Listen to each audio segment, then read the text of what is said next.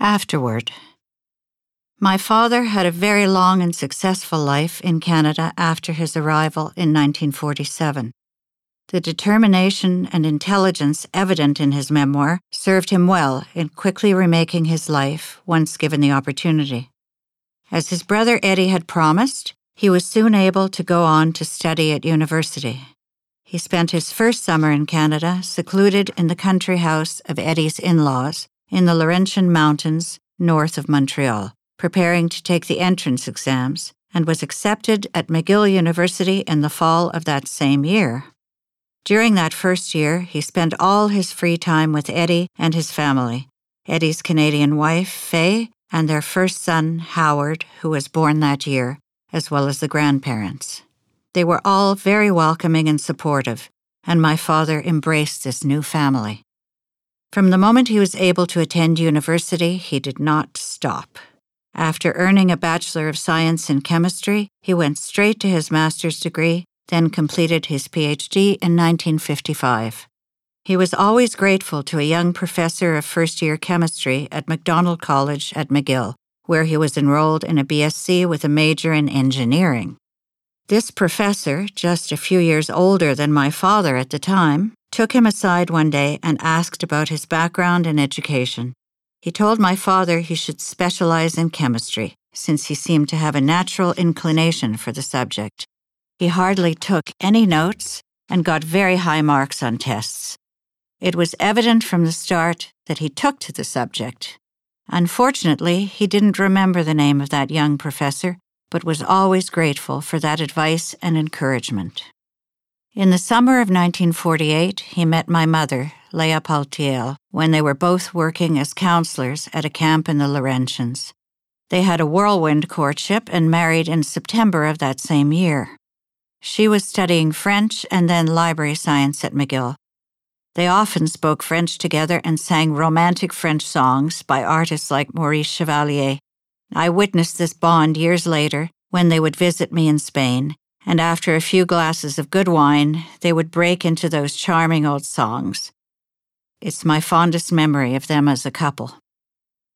On completing his doctorate, my father worked for two years as a research chemist in industry, but soon landed a position on the Central Experimental Farm, part of the Federal Department of Agriculture, which became Agriculture and Agri Food Canada in Ottawa where he was a principal researcher until his formal retirement in 1991.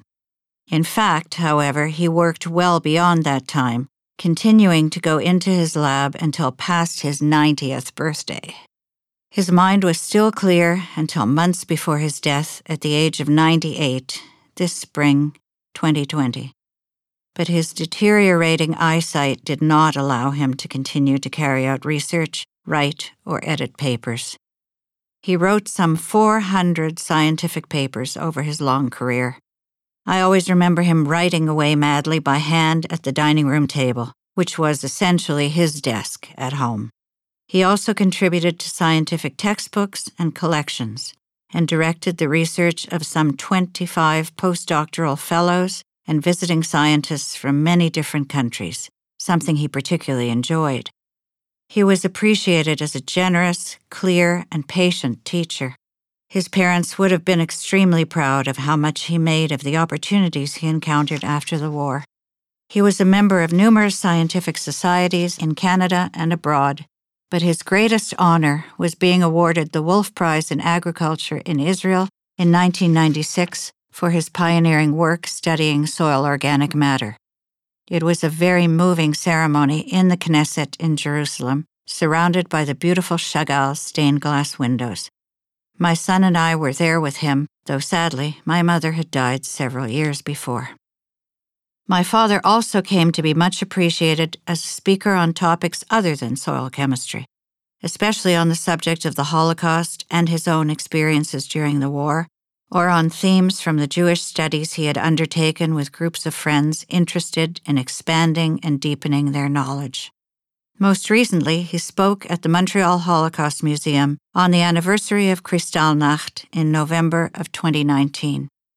At the age of 97, he spoke without notes, clearly and steadily, telling his own story of that period and of the final warning he received from his father that steeled his determination to resist and survive through the worst circumstances, always avoiding any cooperation with the Nazis. At the end of his talk, he strongly denounced what he felt was the general lack of resistance on the part of Jews in particular, and passionately urged us all to always keep fighting against oppression. His talk was very well received, and many audience members, young and old, came to shake his hand afterwards.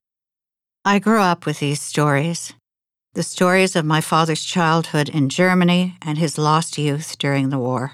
His misadventures in ice cold Frisian ditches at dawn or with ice cold Frisian farmers could make me weep with laughter.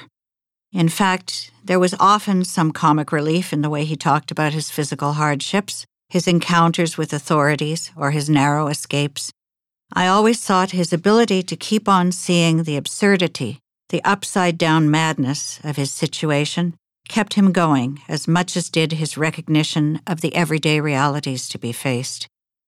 Somewhere in his mind, no matter what role or what situation he was in at the time, there was always the original Moritz Schnitzer, not only monitoring his performance, but also standing outside the madness.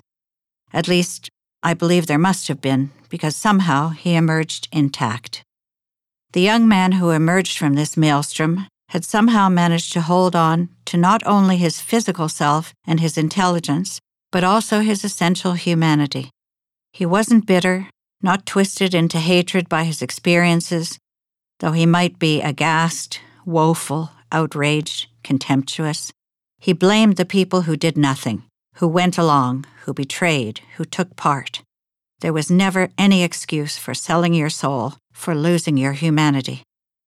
Thanks to these stories and the success I knew he made of himself, I grew up with a strong belief in the human spirit, as well as a strong connection with other horrible stories we hear all the time stories of oppression and suffering. I can't be sure of all the lessons my father expected me to draw from his stories. I'm sure he knew I would draw my own, no matter what he intended.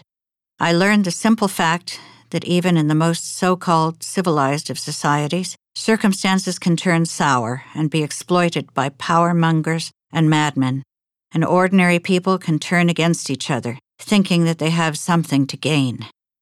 I learned that, yes, the truth is that in order to protect ourselves and safeguard our rights to our beliefs and practices, we must stand by everyone else's rights as well. There's no way out of it. We're condemned to coexist. We're interdependent. We must look out for each other. I am especially grateful that he shared with me the stories of my murdered, lost family, so they could be part of me too. My grandparents, Herman and Rosa, and my red headed uncle, Benno. When I first got to know them in my childhood, I wanted to know what they were like, and I tried to bring them to life in my imagination through my father's anecdotes and descriptions. It was only much later, in my 30s, with a red headed son of my own, that I would be suddenly and repeatedly overwhelmed by grief. The thought of those parents, dignified and hard working people, who had once believed they lived in the greatest country in the world, herded into ghettos and then cattle cars and Nazi camps with their youngest son. The thought of Benno, a teenage boy, seeing his world collapse into madness, barely having lived any happy moments in his short life. And my grandmother, who hadn't been able to part with him, how she must have suffered as she saw his life slowly strangled away. I grieved their loss along with my father. Since those early years, I've lived in many different places and at one time taught newcomers to Canada, many of them members of persecuted minorities like my father. Most of them were also similar to him in that they were well educated and well rounded and also very ambitious, just as my father was when he finally managed to get to Canada. They often had that wry sense of humor that helped them keep going, too. Occasionally, they told me stories of their own that I rushed to tell my father, to unburden myself to someone who knew, and to let him know that I continued to be aware of the whole spectrum of human possibilities. And I told my students, those new storytellers, that we must all make the best of what we have here and never be led into that downward spiral from prejudice to persecution. But in fact, they tended to know that better than most Canadians, I found. My father's story, after all, is also one of many refugee stories, and it can be hard for many people to read. We're lucky to live these lessons secondhand, to only hear the stories of one of the darkest periods of history, when there were factories of death in the middle of Europe. My father's story makes us proud to be human, but also ashamed. It reminds us of how people both betrayed and defended their essential humanity in a time so close to our own and in places supposedly so much like our own. It brings us closer to the nightly news on television, where we can always find stories like these. It gives an example of incredible level headedness, ingenuity, determination, and integrity. It will, I hope, put your own life into perspective for some time to come. My parents were together until my mother's death from cancer in 1994. My father supported and helped nurse my mother through her long, painful illness and enabled her to die at home. After her death, he was alone for a long time, but he maintained friendships and also participated regularly in the services and discussions of the small egalitarian conservative synagogue that he and my mother had helped found years ago, where everyone, male and female, can take part in leading the service. He had another family consisting of me, his daughter, my son Jan, and his wife Nadine, and their three small children. He also kept in touch with some of his cousins who had gone to Israel especially Nahum Vered, who called him regularly and visited whenever he could. My father felt very close to these three generations that followed him, and we will always be so very fond and proud of him. He was a huge, strong, but humble presence, and I feel his absence deeply. He had much to teach us all, and I am glad that through this book, his life lessons will continue to provoke thoughtful discussion on a wider scale. Eve Schnitzer, July 2020.